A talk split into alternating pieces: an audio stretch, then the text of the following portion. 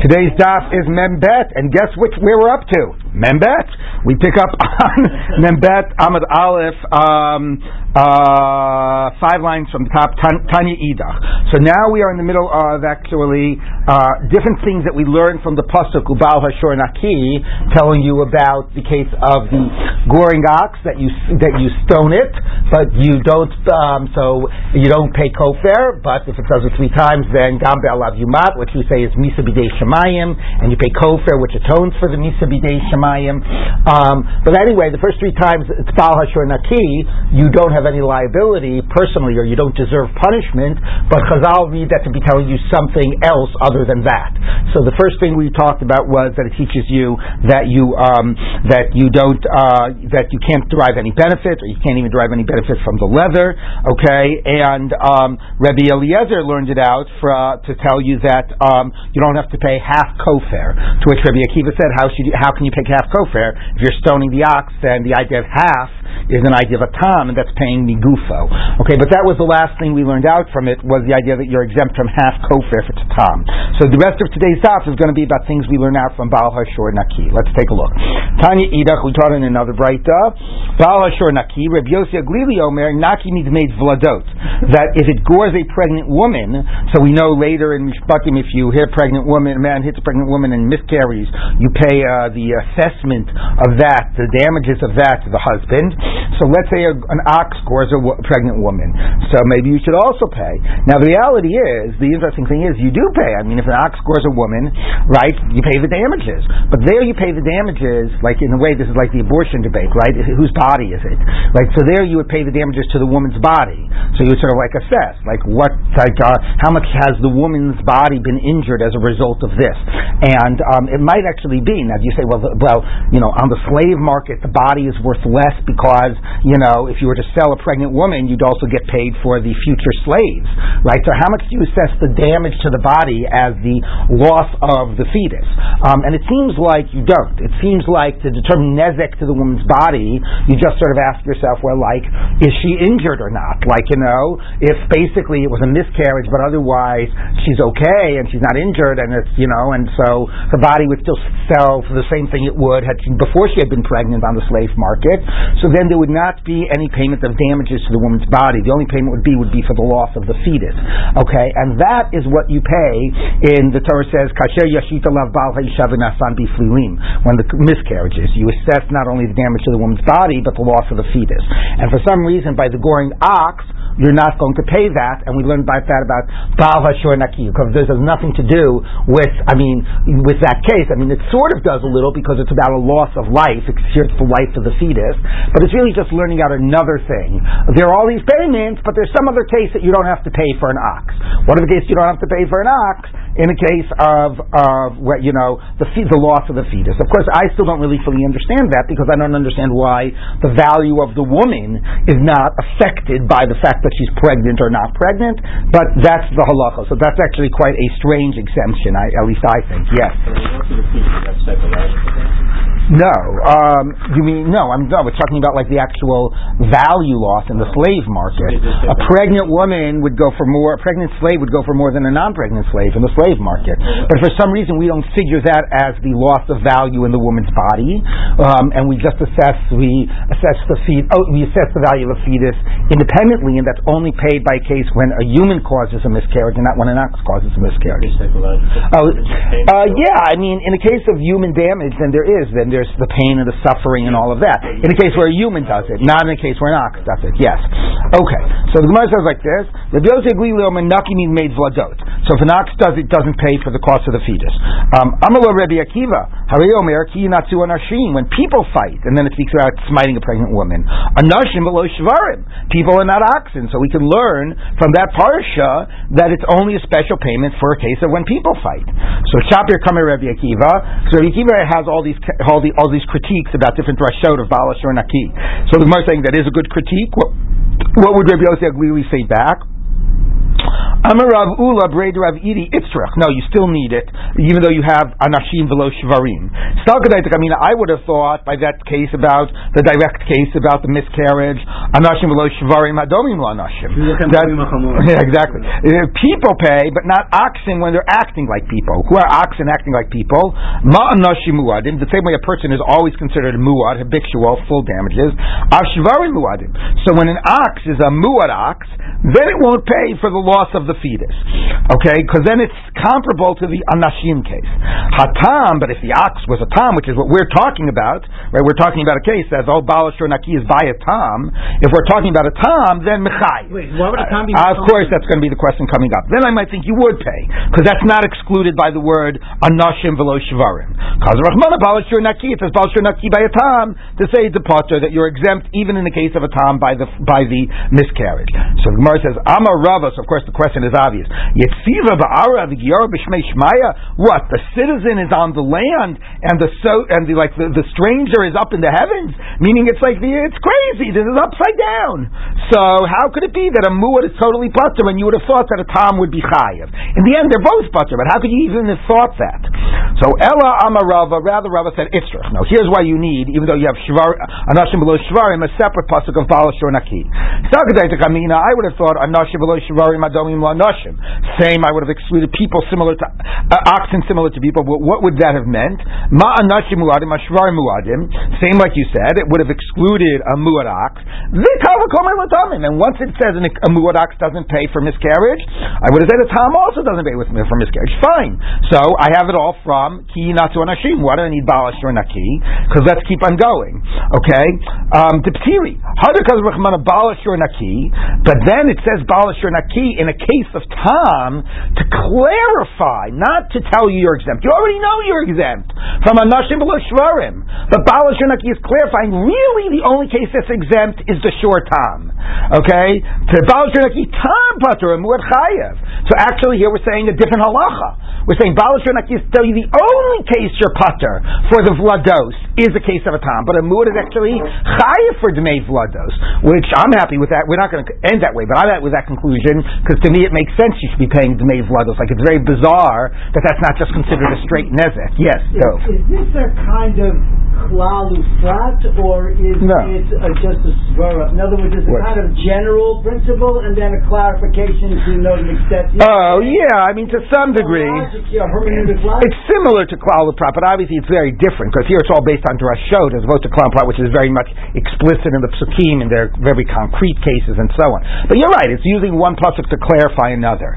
So that is true. It's similar in that way. Okay, so uh, so therefore, actually, what this is telling you is not that you're putter by a tam. That you're right. I knew. It's actually telling you you're chayiv by a muad. Okay, Amalei Abaye. So Abaye said, Elamiat, if that's what you're going to do to make the drasha, Gabi Boshes Nami. Let's say the same by Boshet. Let's get an ox that's a muad to pay Boshet. How are we going to do that? Uh, Name Hachi. Say the same thing. Anashim It says by Boshet, right, about people fighting and the woman grabbing the privates of of the other man. Right? Ki Natu Anashim. Ki Natu Anashim. No, not Yeshua Anashim. I think it's Ki Natsu. The um, the Karva Eishes uh, uh, Echad V'Atil Sham Yad Reyehu Miyad. Anyway, okay. Anyway, it's also Ki Natu Anashim, and there it says about. So we'll say Anashim Elo Shvarim. That's the parsha where we learn Boshes from, and we'll say, and we know that an doesn't pay Boshet because it says Anashim. But let's come to a similar conclusion that maybe a muad will pay Boshes. How we come to that conclusion? The following way. Uh, Anashim muadim, afshvar muadim, So I would learn from there that oxen are exempt, tam, muad, and certainly a tam. And then it says balashur naki. So balashur naki should tell me, tam potter, there are cases where, you know, we, we, we where only, where it's only the tam that's potter. In this case, like balashur naki, which is a tam, only the tam is potter, umuad chayev, and umuad be chayev.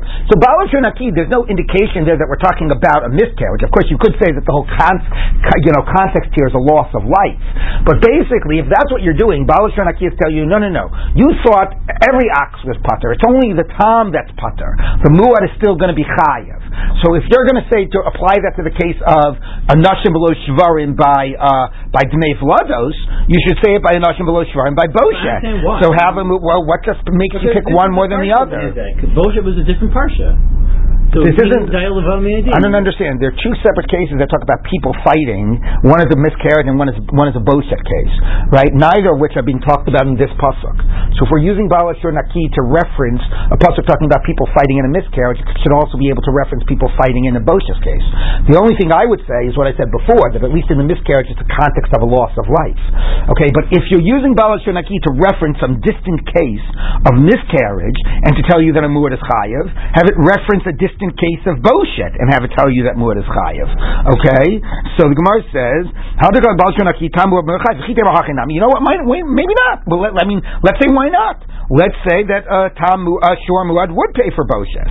Ihachi, if that's what we're trying to say, Lisni Bala Shor Naki, Rav Yossi Aglili Omer, Pachami made Vlados Umi Boshes. Have Rav Yossi Aglili say Boshet as well. Okay? So this is not really a critique of this general idea.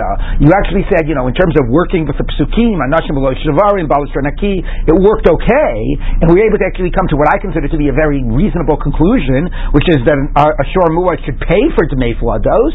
But the only point is, yeah, but then why are you picking Dmei Vlados more than anything else? You could have easily also included a Boshes discussion in that. Okay? So Abaye doesn't like it.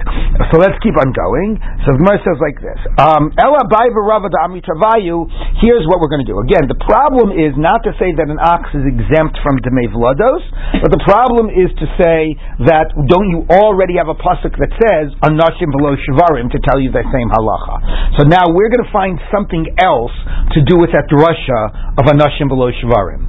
So Abai v'Ravadami Travayu Anashim ein ason b'isha yeyanshu.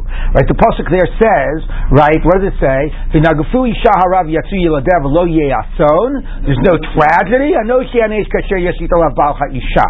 Now what is the point of saying that there's no v'im ason v'nasata nefesh nafesh? If there's a tragedy, a loss of life, somebody actually got killed, uh, not just the fetus, but a you know, uh, but a born person got killed, then obviously you put the person to death, which is obviously a challenging puzzle because it sounds like it would have been an accident. It sounds like you're executing somebody for accidental, you know, uh, homicide or whatever. The other, by the way, once we're talking about that pasuk, it's, it's very it's worth knowing that the church, the Catholic Church, because of the translation of the Septuagint came up with a uh, their position about abortion because they read the, the Septuagint reads the word ason not meaning tragedy but formed. Okay, so lo ason the fetus is not yet formed, but imason I have no idea how the Septuagint got that. But if the fetus is formed, then it's an act of murder and that and, and the Catholic Church, you know, they knew their Bible through the Septuagint, through the Greek. So, anyways, that actually led to their position on, on translation. Yeah, I don't know. I don't know. It also could have been a Jewish short that's only extant. Yeah, I don't know. I don't know what the basis of that translation is, but it is based on that translation. Certainly not. Certainly, it seems to us like a mistranslation. Anyway, so here's how they're reading the Anashim below Shavarim. Not to tell you Patamid Mei Vlados. Patamid Vlados we get from Baal Hashor Naki. So what do you do with the Anoshim below Shivarim drasha? Here's what they do for, with it. Um, uh, where am I? Um, yeah, yeah, yeah, yeah. Okay. anashim ein ason yeyanshu. By men, by you know, if people are fighting, then as long as there's no loss of life, you pay for the damages. Yesh ason. If the woman died, so it's not nefesh nafesh like the psukim say, because it's it's manslaughter, it's accidental. So what's the reality though if the woman dies? It turns it into a case of kinle b'drabamine. It turns it into a case of oh there was a death. Now even if you're not chayav misa because it wasn't intentional, it's kinle and you're not going to pay for any financial payments. Hayesha son of isha lo yeanshu. Okay, so it tells you a principle of kinle. You only pay if there's no death. If there's a death, no payment. That's what the pasuk is telling you, and then it tells you the lo shvarim. You wouldn't say that by an ox, okay? Because the shvarim, the avagav the yeshason, even if the, if the ox caused a loss of life, okay, yeanshu, you still pay for damages because you don't say a principle of kimle by an ox. So if the ox basically caused the loss of life, you would still pay. Now the funny thing is, you wouldn't pay for. Right? Wouldn't you say like there is a kimle? Well, there's not a kimle. You would pay. The thing is, in this pasuk, what you learn from the simple pasuk of this case of a intentional goring or whatever is that you don't pay for the loss of life. That's not kimle. It's a point I've said before. Tosos makes this point multiple times. There's a praise. The point is that you don't pay for. You know, you, you, know, you assess value in terms of injury, but not for loss of life. Loss of life is either you execute the person or you send them into gullus, or if their ox did it, then if it's the third time, you pay kofar, but there is no compensation that is assigned for loss of life. That's not a Kimle principle, okay? Unlike the uh, OJ case, all right? Um, but actually, by the way, from what I understand, the personal injury lawyers say that if you're going to seriously injure somebody, you're better off killing them because. from a financial perspective, because the pain and suffering and all of that you pay if you've injured them, but if you actually just kill them, then you don't pay for pain and suffering. You only pay for like you know the earning potential and so on. It's a you actually wind up you wind up paying less anyway. But in the halacha, you don't yeah, pay, what you're going to be paying. well, that's true. That's true. Anyway, I guess if it's negligent loss or something. Anyway, so in the halacha you do not pay, you, you don't pay for, there's not a civil payment for loss of life, okay? But that's not the Kimle principle. And what we learn out here is, by the case of Anashim, if there was, let's say, a cost of paying for the fetus, but a woman died, you're not going to pay for the fetus, because, but by an ox, if they gore somebody, so yes, we already know that if it's not a muad, you're not going to pay for the loss of life, but you also want to pay for, you will pay for other damages. You don't say kimle by the ox. So you'll never pay for loss of life, but you will pay for other damages, and that's what this parsha teaches us. Yes, Rabbi Dov. Maybe you said this or I didn't understand. You don't pay for the fetus. Conceptually, you're not paying for the fetus because it's like an organ, considered in this case like an organ of the woman's body. Right. And that's why you need a separate parsha. I didn't say that explicitly I said right, right. because what I was actually saying was even if you consider it part of the woman's body, I don't understand why in paying damages for the woman's body you're not imp- you're not paying for the law financially for the fetus because a woman's body a woman goes for more on the slave market pregnant as not pregnant. Sorry, we, so anyway, but I thought l- means you don't pay. Yes, but he was asking about what the why yes, you anyway already pay nezek. Why do you need a separate parsha for paying for demei vlados? So the very fact that you need a separate parsha for paying demei vlados says the straight straight nezek payment on the woman's body does not pay for her being worth more on the slave market as a pregnant woman, which is a strange idea. Like, I don't know why you need a separate parsha for Demei Vlados and why an ox is exempt for Demei Vlados. It should all just be nezek for the woman. I don't know. I also okay? that maybe this accidental death of a woman is treated as if it were um, a, a murder as opposed to negligence because in a pregnant condition, one should know that she's more vulnerable. There might be, might, but still negligent. It's still not murder. I mean, you're right. Might be more negligence. Um, but anyway, okay. So, th- but that's what we're learning now. Okay, let's read it again. Um, uh, okay. Uh, Yeshason b'isha lo yiyanch. Okay. Anashim einason b'isha yiyanshu. Yeshason b'isha. If there's ever a loss of life, lo yiyanshu. You don't pay for any other types of damages. So lo shvarim. It wouldn't be true by oxen. Davagav the yeshason. Even if there is a loss of life, yiyanshu. You're still going to pay. Maybe not for the cost of the life, but you will pay for other damages. Harder cost of rachmana balashur naki to putter, and then it tells you balashur naki to tell you that you are putter from demei vladot. Meaning, so what I would have thought would have been what? I would have thought the ox gores, okay, and because of the comparison to Anashim, it's telling me there's still going to be a payment for damages, even if there's a loss of life. Oh, so that means, so he won't pay for the loss of life, but let him pay at least for the fetus, which I, in this case isn't considered a loss of life, it's just considered damages, okay, because that's not yet considered a life. So based on that, I would have been prepared to have the ox pay for the fetus, not for the woman's life, but for the fetus, and then it tells me Bala Shurnaki, you know what? Ox don't pay for fetuses either. Okay? So the pasuk of Anashim below Shvarim tells me you don't say Kim laid by an ox. And the pasuk of Baal Naki says you don't pay for the fetus, even though the fetus is not considered the payment for a life. It should just be a normal damages. Nevertheless, you don't pay for the so fetus. What, so what are you paying Okay, for? nothing in this right. case. So okay, I guess what I'm not understanding is yeah. the ox is stoned Why- isn't that the same thing as kinley deramin? It's ox is owned, therefore it's not paying. I mean, isn't that So that's you're right. So even though we say kamisas abal and kach misas sure, and we have these ideas that the ox is sort of being, you know, tried for murder, right? Nevertheless, you, you, it's a good point, right? That's the chiddush, but we still wouldn't say kimle by an ox. Okay, so that's exactly what it's telling you. So if an ox gores and destroys somebody's clothes in the process of killing them, okay, they're not going to pay kofar because it's the first time. They're not going to pay for a cost of life. We don't have compensation for loss of life. The ox will get stoned, but even though the ox will get stoned, the owner will still pay for the for the destroyed uh, clothing because the ox at the end of the day isn't paying; it's the owner paying. So you're not going to say kimle by case of an ox. That's what this is teaching you. Okay, so now the Gemara says like this. Um, Uh, so the Gemara says, "I'm maskif la Ravada Barava." Ravada Barava challenges. Uh, Milsa. What you think the exemption here from payment is just by by people is just by the fact that there was a loss of life? That's a kimle case. Because Vanatalia Milsa, it's about intention. Now, what does he mean? So Rashi says, there's a long Tosos gives another explanation. Rashi says that Rav Adabar Ava holds some very uh, unusual positions. Number one is he rejects the idea of kimle unless you're act, if the person is actually doing an act of murder.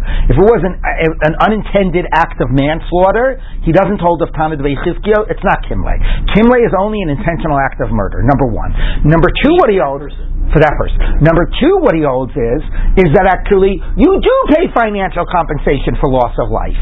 So for Rav Ava, actually, if somebody due to manslaughter, unintentional manslaughter, took a life, there would be no kimle, and there would be a payment, financial payment for the loss of life. That's what Rav Adabar Ava says.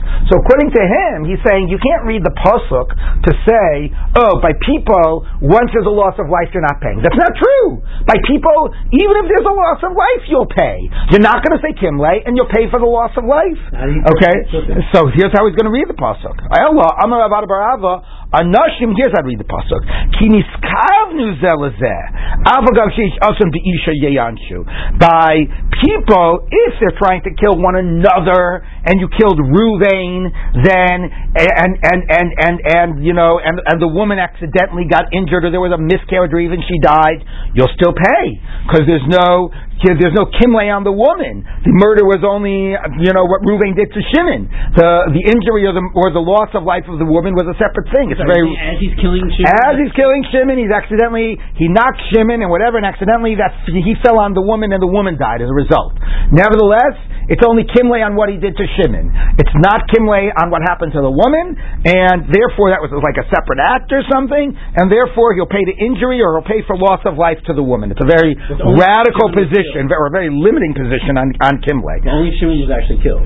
Well, certainly he'd pay for for no- for, for the woman if Shimon wasn't killed. Kimle on collateral damage. There's no kimle on uh, any time. The only kimle is if I'm doing an act of murder to that person, then I kimle on any on anything that I owe that person, on any type of obligation to that person.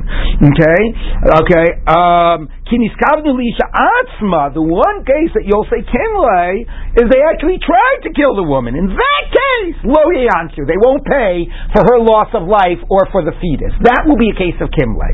That's true by people. The lo shvarim, but by oxen, tafilu atzma.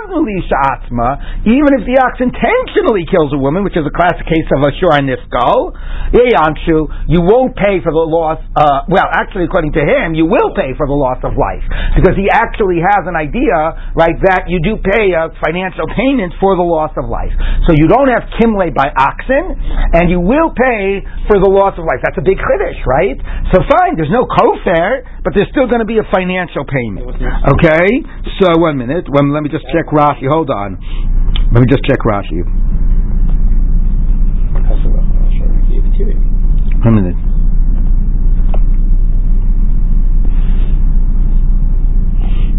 Um. Okay, so anyway, um, so it goes on and says like this. So Kazach mana balashur naki tiptiri. So then it tells you balashur naki to tell you actually that's not true. That at least by like dmei vlados you're not going to pay. Okay, that there's still no li- liability by dmei vlados. I reread Rashi. It's not 100 percent clear at this point that, that Rashi would say that there would be the financial payment by the woman. But anyway, but that's basically what he's saying. He has a much more limited idea of kimle. You would only say kimle when there was a direct act of murder. In that case, it was a direct act of murder by the ox, it's true there's no kimle. That's what you learn by. Everybody agrees that what you learn by the pasuk at this stage, I'm not below shvarim, is there's no kimle by an ox. Okay, whatever your scope of kimle is, whether it's whether it's like unintended, etc., whether it's only intentional, you would not say it by an ox, but you might still have said demei vlados by an ox, and that's what Balashur comes to tell you is that you don't say demei vlados by an ox. So that's how we get them working together. Number one is there's no demei vlados. That's Balashur. Number two, anashim below shvarim. There's no kimle by an ox. All right, Tanya Kavas. Okay, v'chenki v'chenki asarav Chagai midaroma when Rav Chagai came from the south. Also, he came to Isi Masnisa Biyadeh. He brought the following brace in his hands. Um, Kavasid Ravada Barava, to like Ravada Barava. Okay, fine. So that's one thing that we learn out that you're patur from the Dmei Vlados, which, as we said, is strange. Why there's it's considered separate than the nezek done to the woman, but you're patur from Dmei Vlados. That's the drasha. And what we learn out from a Nashim below Shvarim is uh, something else that you don't say Kimle by an ox. All right. So now, what have we learned out from Baal Ashur Naki? We might as well list the things we're learning out from Baal Ashur Naki. One is Asur, the Hana'ah, and the uh, oro is the usher. Like basically, you don't get any benefit from a shor. Okay. The other is um, no chatzi by a shor. The third one is no dmei vladot. Okay, ever by an ox. Okay, that's number three. Let's see what number four is. Okay, Tanya Ido. Done another Bryce. Balashur Naki. Finally, Rabbi Akiva, who's been so critical of everybody else's drasha, let's see what Rabbi Akiva says. Rabbi Akiva Omer Naki midmei eved.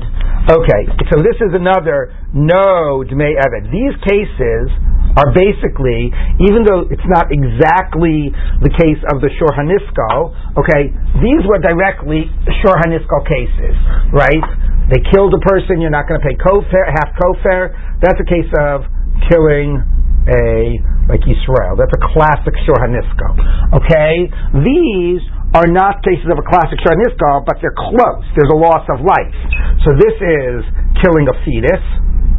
Okay, so you understand that we're not just randomly picking cases. We're still putting them in the context of loss of life, and this is killing a slave.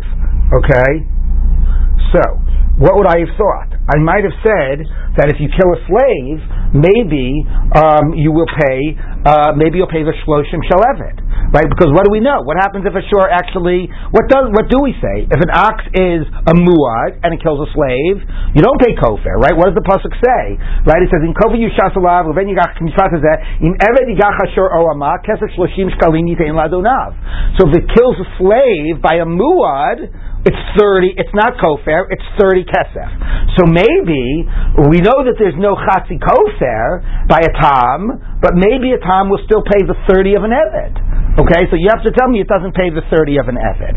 All right, everybody got it? That's a reasonable question. Okay, here it tells me a muad pays the thirty of an eved. Do I know not a tam? That's what Baal Ashur Naki is telling me. So the Gemara says, "V'neimer Rabbi Akiva lenavshe." So before we get to understanding this idea of maybe you would have paid the shloshim shaleved, why doesn't Rabbi Akiva say his own critique to himself? Um, Valo atmoin mishalim gufo. Have you lebesin vishalim loch?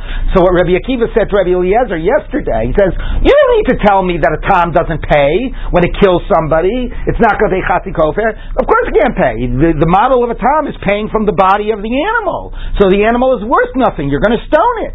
That was Rabbi Akiva's critique. You remember that? So why does Rabbi Akiva need to say you don't pay Dmei Eved if it's a case of tam? Of course, you can't pay Dmei Eved. The tam isn't worth anything. Okay, so let him say it to himself. So the Gemara said, Amar bar of Yitzchak. Ah, there could be a case where you could have paid from the body of the ox.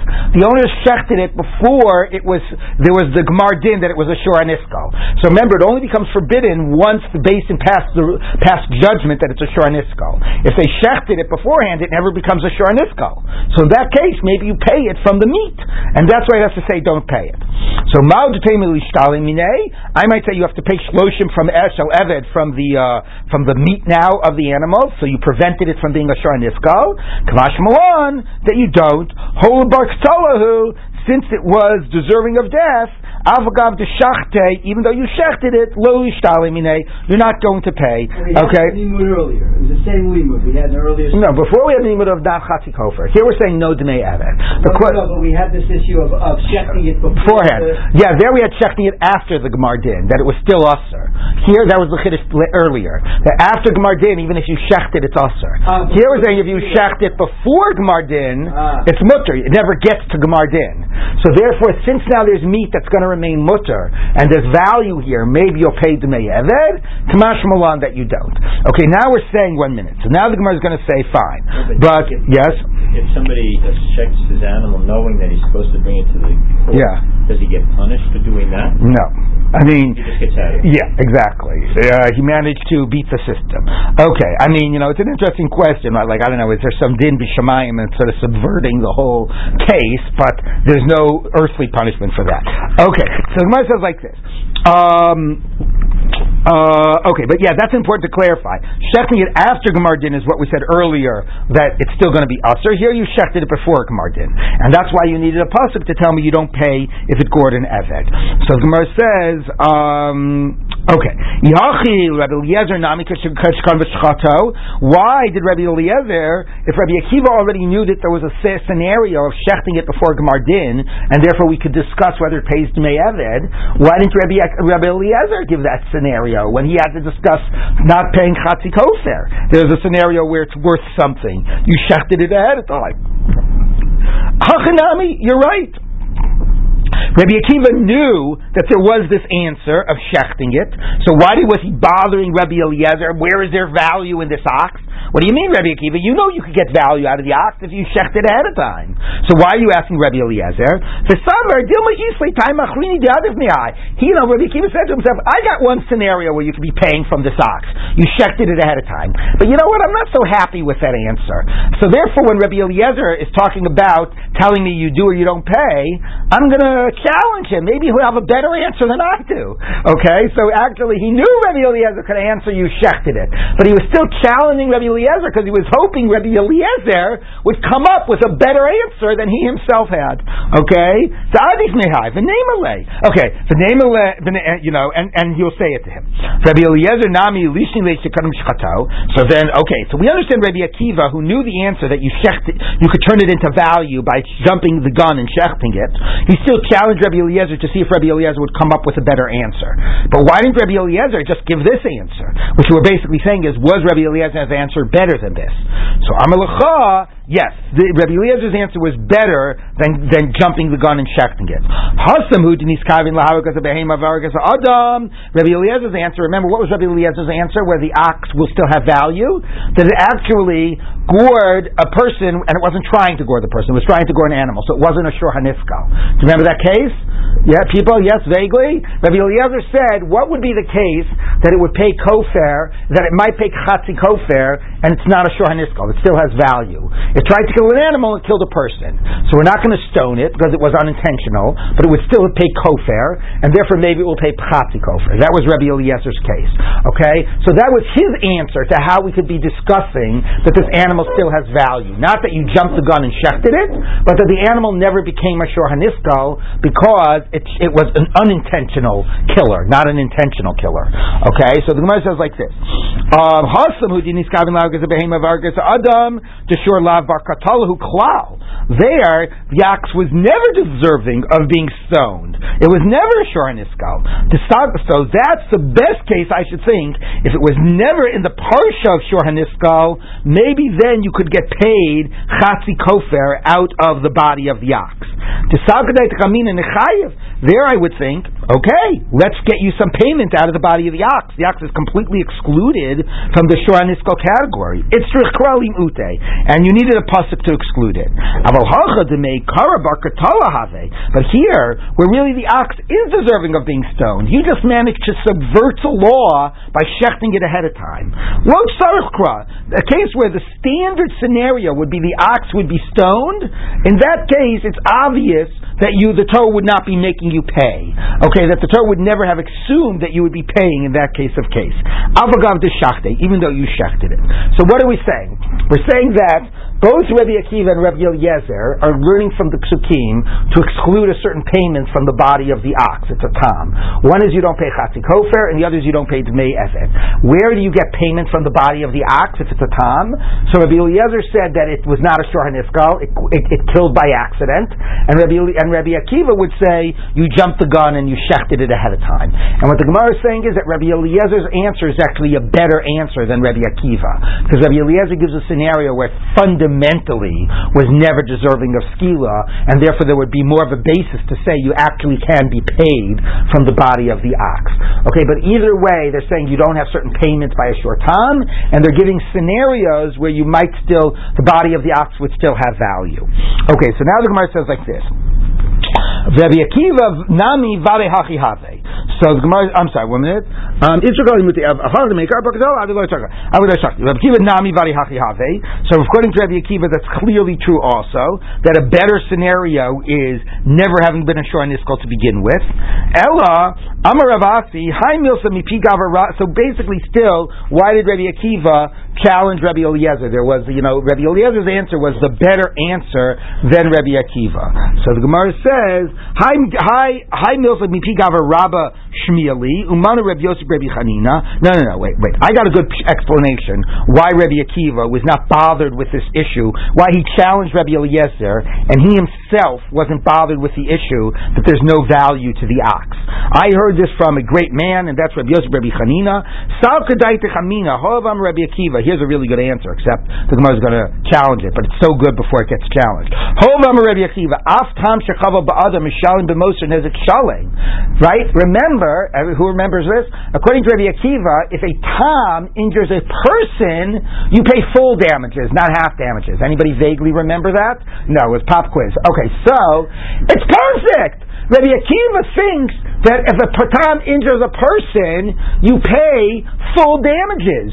So therefore, you would think Rabbi Akiva is able to think you would pay shloshim shel aved because he says, I don't think a tam when it's injuring or killing a person is paying from the body. I think it's paying full, and presumably it's paying like a muad. It's not paying from the body. So I could think that it should pay dmei aved, and therefore you need a pasuk to exclude it. But you, Rabbi Eliezer, that you think a tam is standard and pays half because you said chatzi kofer.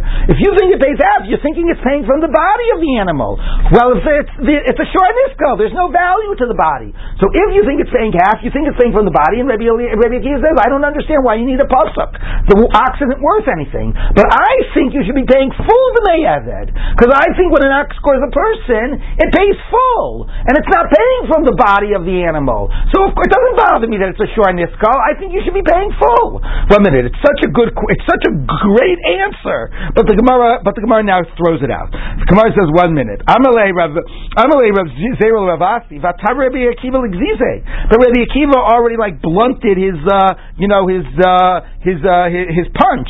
Where did he, where did he do that? Mean Titani Rabbi Akiva Omer, Yochel Yishalim in Aliyah. Uh, Rabbi Akiva says, although I say when a Tom injures a person, it pays full, it's not totally like a muad.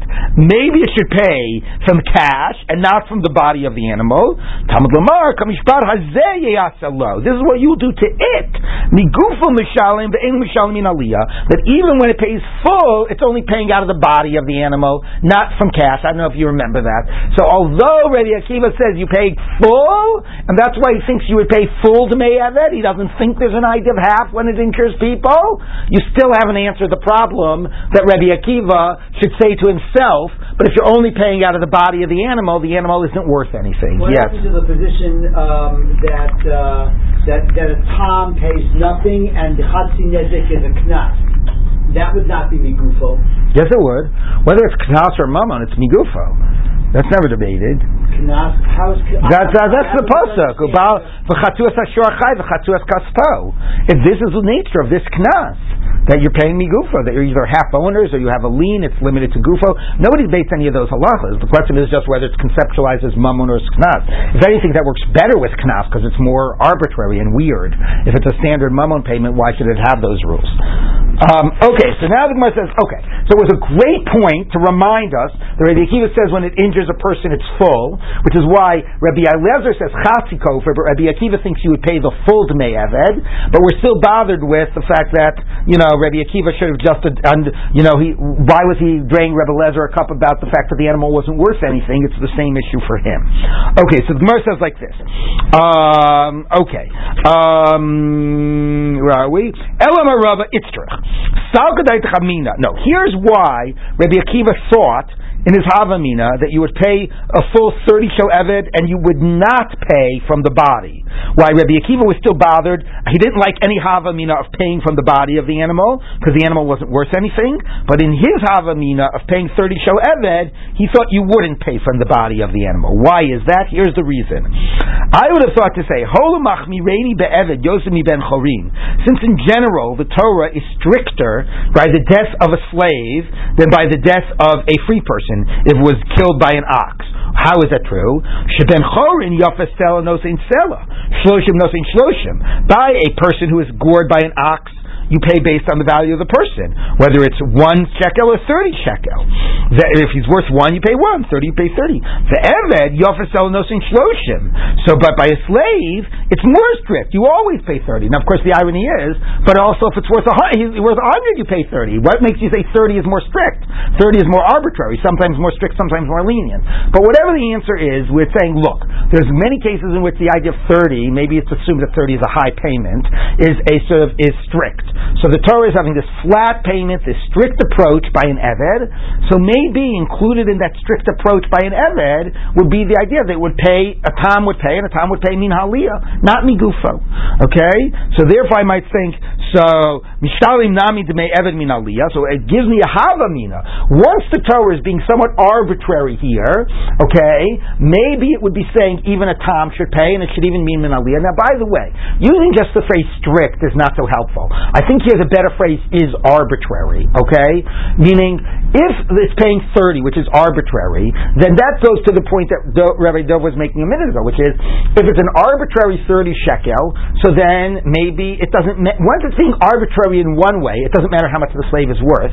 Let it be arbitrary in other ways. It doesn't matter if it's a tom or if it's a muad. It'll and you know it's not. We're never going to pay me gufo. So it could be an arbitrary thirty payment regardless of circumstances. So the same way, regardless of circumstances, is regardless of how much the evidence is worth, then regardless of whether the shore is a tom or a muad. Okay, so that actually is a, is a reasonable havamina.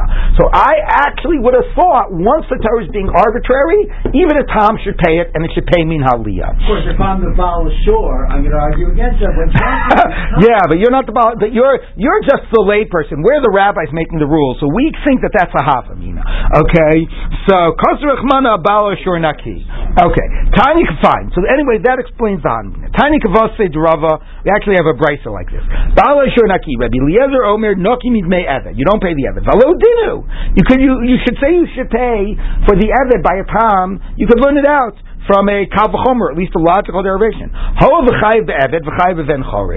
So you're, uh, you're chayiv by a slave, by kofer when it's a muad, and you're chayiv by a free person. Ma'akish ben bo ben tam. Uh, I mean, it's a din that you should be exempt. Excuse me. Why does Rabbi Akiva have to tell me from the pasuk you're exempt? I could logically make a uh, learn out you're exempt. The same way, by a free person, you don't pay any payment when it's a tam. After ben tam. So when you're paying by a slave, you should also pay. You should also say you shouldn't pay if you don't pay by a free person who gets gored by a tom. You shouldn't pay by a slave who gets gored who's a tom. That makes sense, right? The old kavachomer, and it's even stronger than that. Ma ben chorin shenosin kol shavyav by ben chorin that's weightier. Here it looks the idea that you pay the the exact value as a weightier demand. The fact that a free person you pay the exact value, even though it's that weighty, chalakta bo tam lemuad, you're going to say that you make a distinction between tam and lemur, and you don't pay when the ox gores when the when a tom gores a, for, a free person. Ever came shloshim. So here's looking at shloshim as a leniency by a slave where it's only thirty. Right? It doesn't go up as it's not. It can't be a very very high value. It's limited to thirty because the Torah goes lighter by a slave. How much more so should we say that when a tom gores it should not pay? If a tom gores a free person doesn't pay, how much more so if it gores a slave it shouldn't pay? So why do you need a pasuk? You can just learn it out. Now, by the way, we should also point out that part of the problem here is that the Torah is not clear by the time it gets to right. This is tam right? In Indodaki shorno gach the kofa yushatolav. By the time it gets to in ben yigach or bat yigach, are we talking about a muad still? Or are we talking about everything we just said before? Right? Right? Does that mean, oh, if it's a muad that kills a benobat, you do the same thing? Maybe it's as if it's whether a tam or a muad. If it's a kills a benobat, you do everything we said before. When it gets to Eved, in Eved you got chashur. Are we talking only about a muad?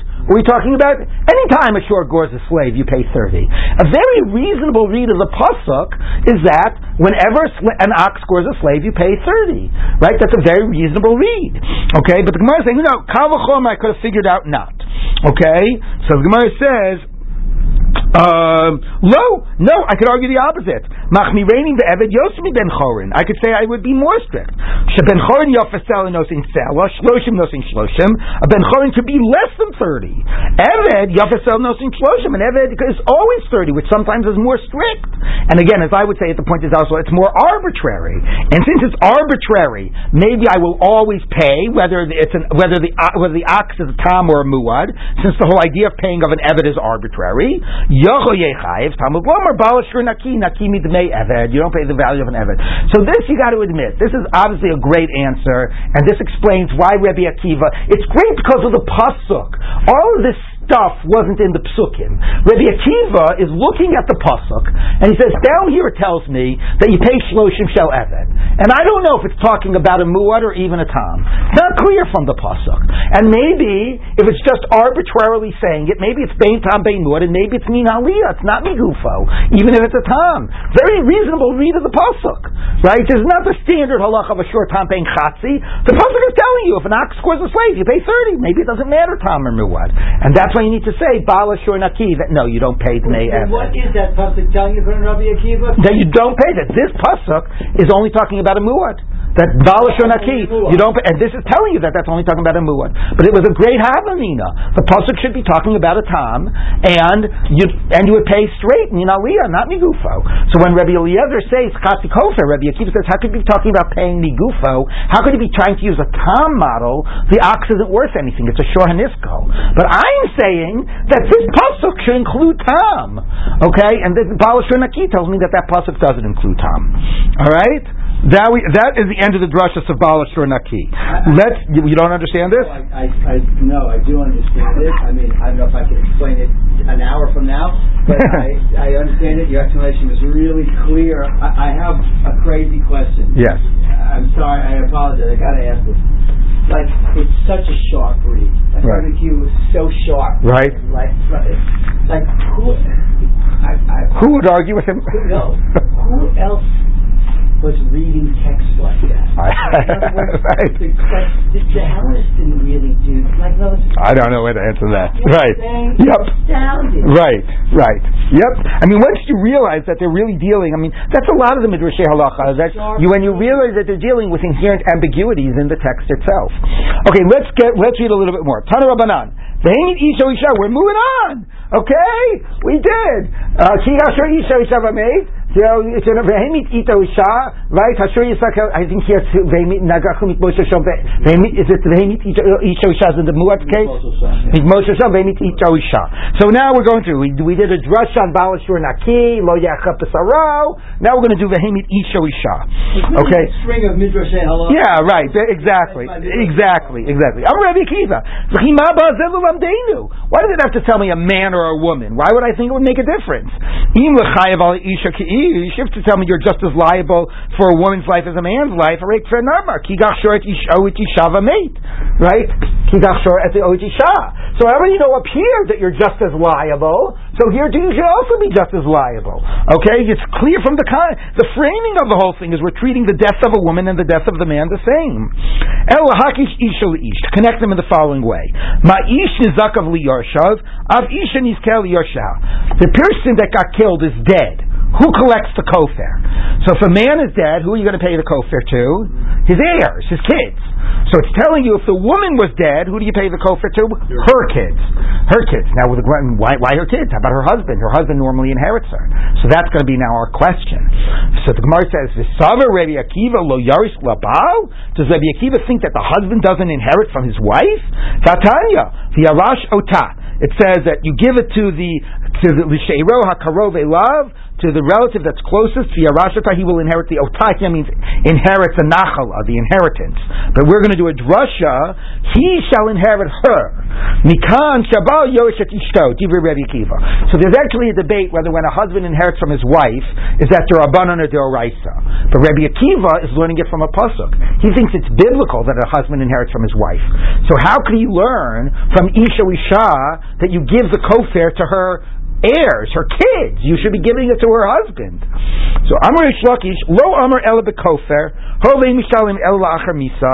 Yeah, the, the only type time this would go to the kids and not the husband would be Kofer. Because the whole obligation of Kofer comes one. When? After she's dead. Let me ask you a question. After she's dead, is she this man's wife? No. so he only a man only inherits from his wife money that was in her Uh, like under you know in her in her property in her control her money that she had when she died.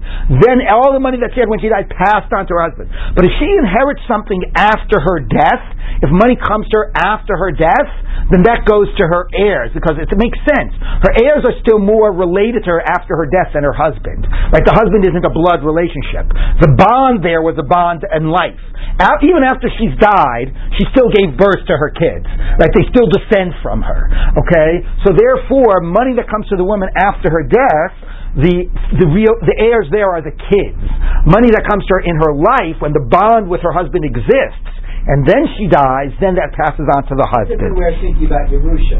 Right. So let's right, let's just read this. Hovin roy. It was money that was fit to come to her, but didn't come to her yet.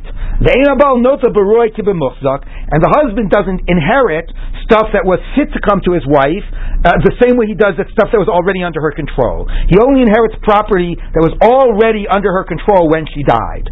My timer, what's the reason? Amar the verse says, ish oishur oisha oh, hashur yisakel v'gam yumat in kofer yushat alav. So first he talks about the person dying, stoning the ox, which means the person has already died, and then paying the kofar. So you see that the kofar payment comes only after the person is dead, and therefore, because it's coming after the person is dead, we already know from another Gemara that the husband only inherits property that his wife had when she was alive. But this that she came to her when she's dead, the living heir, the heir here defined after death is the heir, is the kids who descend from her, not the husband who the bond no longer exists now because because she is now dead. Okay, so we'll pick up with this tomorrow. Rabbi, yes. What would you say is uh, theology of the concept?